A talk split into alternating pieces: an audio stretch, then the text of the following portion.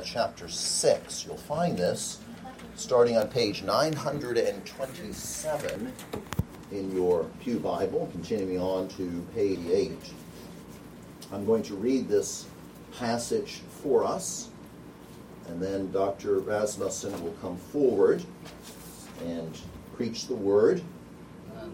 Isaiah chapter six, reading the entire chapter, page nine twenty-seven and on to nine twenty-eight, if you're using your Pew Bible. It's also on the large print sheets as well. My friends, listen. Listen to the very word of God.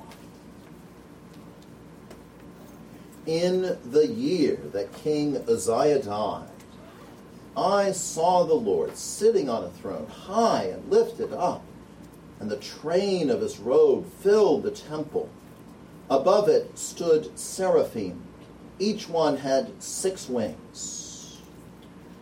With twain he covered his face, with twain he covered his feet, and with twain he flew. And one cried to another and said, Holy, holy, holy is the Lord of hosts. The whole earth is full of his glory. And the posts of the door were shaken by the voice of him who cried out, and the house was filled with smoke. So I said, Woe is me, for I am undone, because I am a man of unclean lips, and I dwell in the midst of a people of unclean lips, for my eyes have seen the King, the Lord of hosts. Then one of the seraphim flew to me, having in his hand a live coal, which he had taken with the tongs from the altar. He touched my mouth with it and said, Behold, this has touched your lips. Your iniquity is taken away, and your sin purged. Also I heard the voice of the Lord saying, Whom shall I send? And who will go for us? Then I said, Here am I, send me. And he said, Go and tell this people, Keep on hearing, but do not understand. Keep on seeing, but do not perceive. Make the heart of this people dull, and their ears heavy, and shut their eyes, lest they see with their eyes, and hear with their ears, and understand with their heart, and return and be healed. Then I said, Lord, how long? And he answered, Until the cities are laid waste and without inhabitant, the houses are without a man, the land is utterly desolate. The Lord has removed men far away, and the forsaken places are many in the midst of the land. But yet a tenth will be in it, and will return and be for consuming, as a terebinth tree, or as an oak, whose stump remains when it is cut down. So the holy seed shall be its stump. This time, Doctor Rasmussen will come and will preach the word for us. I'm delighted to be with you all this afternoon. Grateful. And uh, thanks, Frank, for doing a great job reading the scripture there. I'm also uh, grateful that that this pulpit was designed for a tall preacher. Because when I have pulpits, not that I'm, I'm not as tall as this dear brother in the back, whose name I forget, but... Uh, If you have to preach from a pulpit designed for a vertically challenged preacher, that's a, that's a hard deal. It's a hard deal for me. Um, but anyway, delighted to be with you. Let me just begin by asking you a question. Are you, are you a hopeful person today? That little voice inside you that no one else can hear, when you're all alone at night, when you wake up in the middle of the night, are you a person who smiles? Are you smiling on your future? And it's okay if you're not, because if you're not, this this talk is kind of especially for you. If we were to if we were to pass out truth serum in communion cups, would you be a person who's tending toward despair these days? I know there have been times in my life when things that have happened, they've been partly my fault and partly the fault of others, things that have happened that have left me feeling like surely God has nothing good left for me. God's not going to do anything good through me, with me, around me, near me, or any any place that has anything to do with me. So are you a hopeful man or woman, young person or not so young person, this afternoon? And it's okay if you're not. The Hebrew prophets of the Old Testament, people like Isaiah and Jeremiah, part of what they did was predict the future, or to be more precise, they declared the future to bring warning and to bring hope to people. Two things that everybody needs, two things that you and I need. And so they warned of God's judgment to come, because a God who didn't warn wouldn't be a God of love. A God who just let the hammer drop without warning wouldn't be a God of compassion. But they also spread hope in hopeless situations, that God is filled with mercy. His mercy has a good plan for the world and a good plan for your life and mine as we walk in that plan, no matter how hopeless things may seem. So the prophet Isaiah, he was an all-star at these two things, at bringing warning and hope. And this morning we're in Isaiah six, which Frank has read, and it really is, I believe, the most important future prediction that Isaiah ever saw. And you know, everybody wants to know their future. Everyone wants to see what's around the corner. The very word hope looks to the future. A talking frog went to see a palm reader. You may have heard about him. And he flopped his froggy hand down onto the table and said, "Tell me my future." And the palm reader looked and said, "Well, I see by this crease here on your palm that you're going to meet a beautiful young woman who's going to want to know everything about you." The talking frog said, "Really, this is great. Tell me, where will I meet her? Will it be at a bar? Will it be at a party?" And the palm reader, he said, no, no, no, I see it will be uh, next week in biology class." Everyone wants to know a little bit about their future. And you know, the palm reader probably... How does how does he or she know? The palm reader probably got it wrong, because people who claim to know the future, most of the time they don't. True story, a while back there was a psychics convention in Paris, France. So a couple busloads of psychics, tar- tarot card readers, palm readers, crystal ball gazers, all packed into the the conference hall at the Sheraton, downtown Paris, France, the psychics convention. And the newspaper was fired up about this, so a reporter asked, he said, hey, hey, tell us, we're excited here. Will there be another psychics convention next year? And they said, we don't know. But wait, wait, I thought.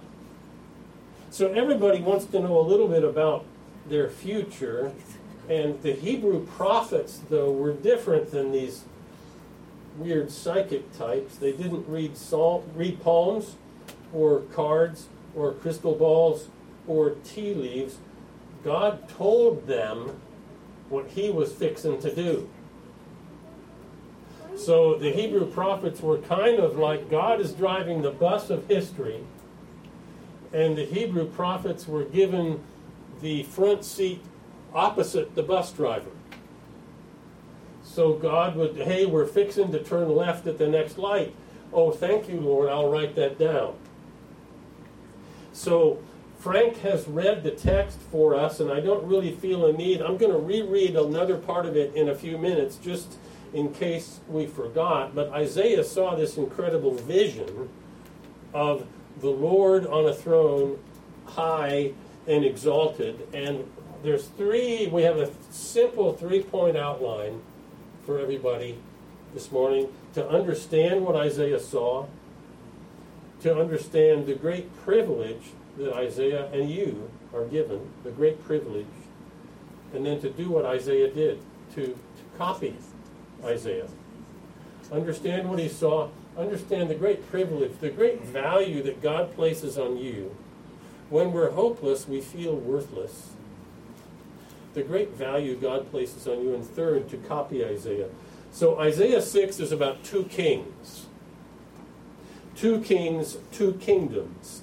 King Uzziah and King Yahweh. Verse one, in the year that King Uzziah died. Verse five, my eyes have seen King Yahweh. Everyone here is a member of one of these two kingdoms. So let's look at each king one by one. The first king, Uzziah, reigned over Old Testament Israel, the kingdom of Judah, for a long time, for like four decades. And just like us, Mister Uzziah was a mixed, a mixed bag of failure and success, of, of good and, and bad, of a mixed bag of strengths and weaknesses. His accomplishments for his tiny kingdom that would fit into Texas seventy-five times, a microscopic kingdom about as big as from here to Dahlonega. His resume includes building projects, fortresses, walls, military success. He expanded the borders. He was, for the most part, a godly man. Second Chronicles tells us that he had pride and anger issues. So I'm sure that none of us here have any of that. So, but he was, for the, mo- for the most part, a positive influence. But then in seven forty-two B C, he died. And his positive influence came to a screeching halt. Well, what would happen then? Well, Isaiah had a front row seat in advance to see what would happen then. And more on that in a minute, but let's look at this second king in our passage, which is the most important vision, future vision, that Isaiah ever saw. What about this king that he saw? Who might he be? Isaiah describes him using two common Hebrew words for God. Verse one, Adonai, which means Lord, owner, master. And in verses three and five, this king bears God's personal name in the Old Testament, Yahweh. Our English versions usually translate Yahweh with all capitals, L O R D, Lord. But Lord is just another title, like captain, or sir, or boss. And Yahweh is a personal name, like Mike, or T J, or Frank. So in verse five, Isaiah said, my eyes have seen King Yahweh. And here, my brothers and sisters, here's the sixty-four thousand dollars question. What did he look like? What did King Yahweh look like? What form had Adonai assumed? Did he look like a bright light? No. Did he look like King Kong or Godzilla? No. Did Yahweh look like a lion or a tiger or a bear? No. Well, then what did King Yahweh look like? Well, Isaiah saw this king seated on a throne. That's a human being. This king was wearing a robe over his human shoulders. That's a human being. Isaiah saw Yahweh as a human being. In the New Testament, John chapter twelve is about Isaiah chapter six. And John twelve, verse forty-one, says that Isaiah saw Jesus seven hundred forty years before he was to be born. Around three hundred A D, Eusebius, bishop of Caesarea on the Mediterranean coast, was preaching from Isaiah six, and Eusebius said, quote, Isaiah saw Christ and the glory of Christ in this vision. A hundred years later, Cyril, bishop of Alexandria, Egypt, preached on Isaiah six, and Bishop Cyril said this, quote, no one can deny that the prophet saw the Son of God in the glory of God the Father. So on the future that Isaiah ever peered through was an advanced vision of an adult Jesus seven hundred years before he was to be born. Other uh, prophets in the Old Testament saw a very similar thing. Ezekiel saw it. Moses saw it, but Isaiah here is given what seems to me to be the biggest close-up of this in the Old Testament. And as we move forward here, let me give you a, an important detail. Whenever we read the Old Testament prophets, we need to keep in mind that they often didn't grasp the full implications of what God was showing them. First Peter one ten, the prophets who spoke of the grace that was to come to you, searched intently and with greatest care, trying to find out. So as Isaiah stood there in stunned amazement, we, now that Christ has been born, lived a sinless life, died for us, rose, ascended to heaven, now that these things have happened, we can see it with a little more clarity than what Isaiah had. So looking back now, the most important future vision that Isaiah ever had was that the Creator, Yahweh, Adonai, was getting ready to split history down the middle by becoming one of us. Whenever I, I'm not the kind of person that when my feet hit the floor in the morning, I take a deep breath and say, oh, it's just great to be alive today.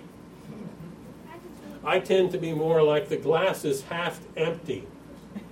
Like, God, what have you done for me lately? And I know that's about as biblical as worshiping a watermelon, but I'm just trying to be truthful with you. And when I get into a pity party, I've lost focus on the fact that God has joined with humanity and has swept me up into that wonderful equation, and I'll be with him and he with me forever. I've forgotten that. So the most important thing Isaiah ever saw was that Yahweh was fixing to split history right down the middle by becoming part of the human race, to redeem the dark story of the human race, to redeem you, redeem me, by merging with us. The Creator joining his creation to take on and defeat sin and death for you, for me, on our behalf. So when Jesus was born two thousand years ago, he stepped into a one thousand year old prefabricated job description, put in writing in advance. There he is, the Lamb of God, the one we've been waiting for. So, unlike Uzziah, whose glory filled a territory about the size as from here to Dahlonega, this human king's glory, Isaiah says, fills the whole earth. Fills the whole earth. And he's as human today as he was the day he died for you. So, it, were he to walk through that door right now in the back there, we would turn and look and we would say, who is that early thirties Mediterranean-looking man? He's late. He's about forty-five minutes late. Who is that? So, two kings, a dead one, and one that was dead and rose again and reigns forever. Now, let's see what Isaiah has to say about these two kingdoms. You're a member of one of these two kingdoms, but you can switch from one to the other. And I'm just going to reread, for the sake of our memory, the last oh, five verses or so, starting again in uh, verse eight. Then I heard the voice of the Lord saying, "Whom shall I send? And who will go for us?" And I said, "Here am I, send me." He said, "Go and tell this people, be ever hearing but never understanding, be ever seeing but never perceiving. Make the heart of this people calloused, make their ears dull and close their eyes. Otherwise they might see with their eyes, hear with their ears, and understand with their hearts, and turn and be healed." So Uzziah had listened to God for the most part. His successors, moving down the line, as as their little kingdom went into a self-imposed swan dive into self-destruction. The, for the most part, his successors did not listen. Verse eleven, then I said, "For how long, Lord?" He answered, "Until the cities lie ruined and without inhabitant, until the houses are left deserted and the fields ruined and ravaged, until the Lord has sent everyone far away and the land is utterly forsaken. And though a tenth remains in the land, it will again be laid waste. But as the terebinth," that's a giant tree, "and the oak leaves stumps when they're cut down, so the holy seed will be the stump in the land." Now, the way the New Testament quotes, as we're, we're moving toward the, uh, we're coming around the clubhouse turn here, approaching the finish line. The way the New Testament quotes and interprets the Old Testament, we see over and over again that the prophets did not fully comprehend, they could not connect all the dots of the significance of what they were being shown. So now that Jesus has arrived, it has clarified things for us. So Isaiah saw some things clearly and some things not so much. So he clearly saw Yahweh in human form, but he didn't realize that this would come to full eternal fruition in Jesus. He clearly saw that the people weren't going to listen to his warnings and teachings. He clearly saw that his tiny kingdom was going to be swirling down the commode, a long downhill slide of cultural, political, ethical, spiritual decline, ending in divine judgment, Judah's complete destruction at the hands of the Babylonians, ruined cities, deserted farmland, people hauled away against their will, far away from home. So Isaiah was called to be a prophet right on the cusp of his beloved country's swan dive into national suicide. Now, I hope not, but could it be that we have that in common with him? So where is the hope in that? But here's the key thing that Isaiah could not see or did not understand at this point that we can now, and this is where we're going to home in for our final oh, ten minutes or so. He could not realize that the enthroned man that he saw would become the holy seed in verse thirteen. The human king who answers to the name Yahweh would become the holy seed growing out of the stump in verse thirteen. So let's talk about what this means. And are you are you hopeless this morning? Do you, did you have a hope-filled week or a hopeless week? And if you're hopeless, is it well-grounded hope? Is it hope with a firm foundation? Do you feel that you have a dim future or a bright future? The giant tree that's chopped down at the end of the chapter represents the collapse of everything that was important to them. a giant, glorious tree, and it represents the end of the Davidic line of kings. It represents the collapse of their whole lifestyle, their wonderful little territory that they had with nice homes to live in, nice farmland, and nice, comfortable, cozy life situation. All of that was going to go the way of the Edsel. The stump of the giant tree chopped down is the destruction of all of that, and it's a picture of despair. It's a picture of hopelessness. Nothing good will ever happen through us again. We are toast. God has rejected us. God has kicked us to the curb. God will never bless us again, never forgive us again. It's too late. The felled tree represents hopeless tragedy. But wait. Trees are hard to kill, aren't they? Anyone ever tried to kill a crepe myrtle? It's going to come back up. A few months ago, around last winter, my wife was concerned that this really big uh, sweet gum tree was too close to our house and might fall on the house. So she called the tree chopper downer people, and they came out and chopped it down. And uh, so now, now uh, it, it's gone. They they took it down, but you know you know what's coming next. There's just a stump sitting there, but that tree's not dead. There's new growth coming out of the stump. And throughout the ancient world, back then in those days, trees were symbols of eternal life just because trees are so hard to kill. You and I are easy to kill. I'm getting older and frailer as the years roll by. And so are you. You and I are easy to kill. I injured my foot giving my granddaughter a ride on my shoulders. When I was twenty-five, it wouldn't have happened. And it's because I'm get, I'm heading toward my grave, and so are you. She likes, she likes, you know, lots of geese. And I, man, the geezer busted my, I didn't bust anything, but injured my foot. And at sixty-three, it takes, for, we're not getting any older. Is our hope firmly grounded on the right thing? The chopped down giant tree symbolizes the extinction of everything that was important to them. The glory of a beautiful tree collapsed.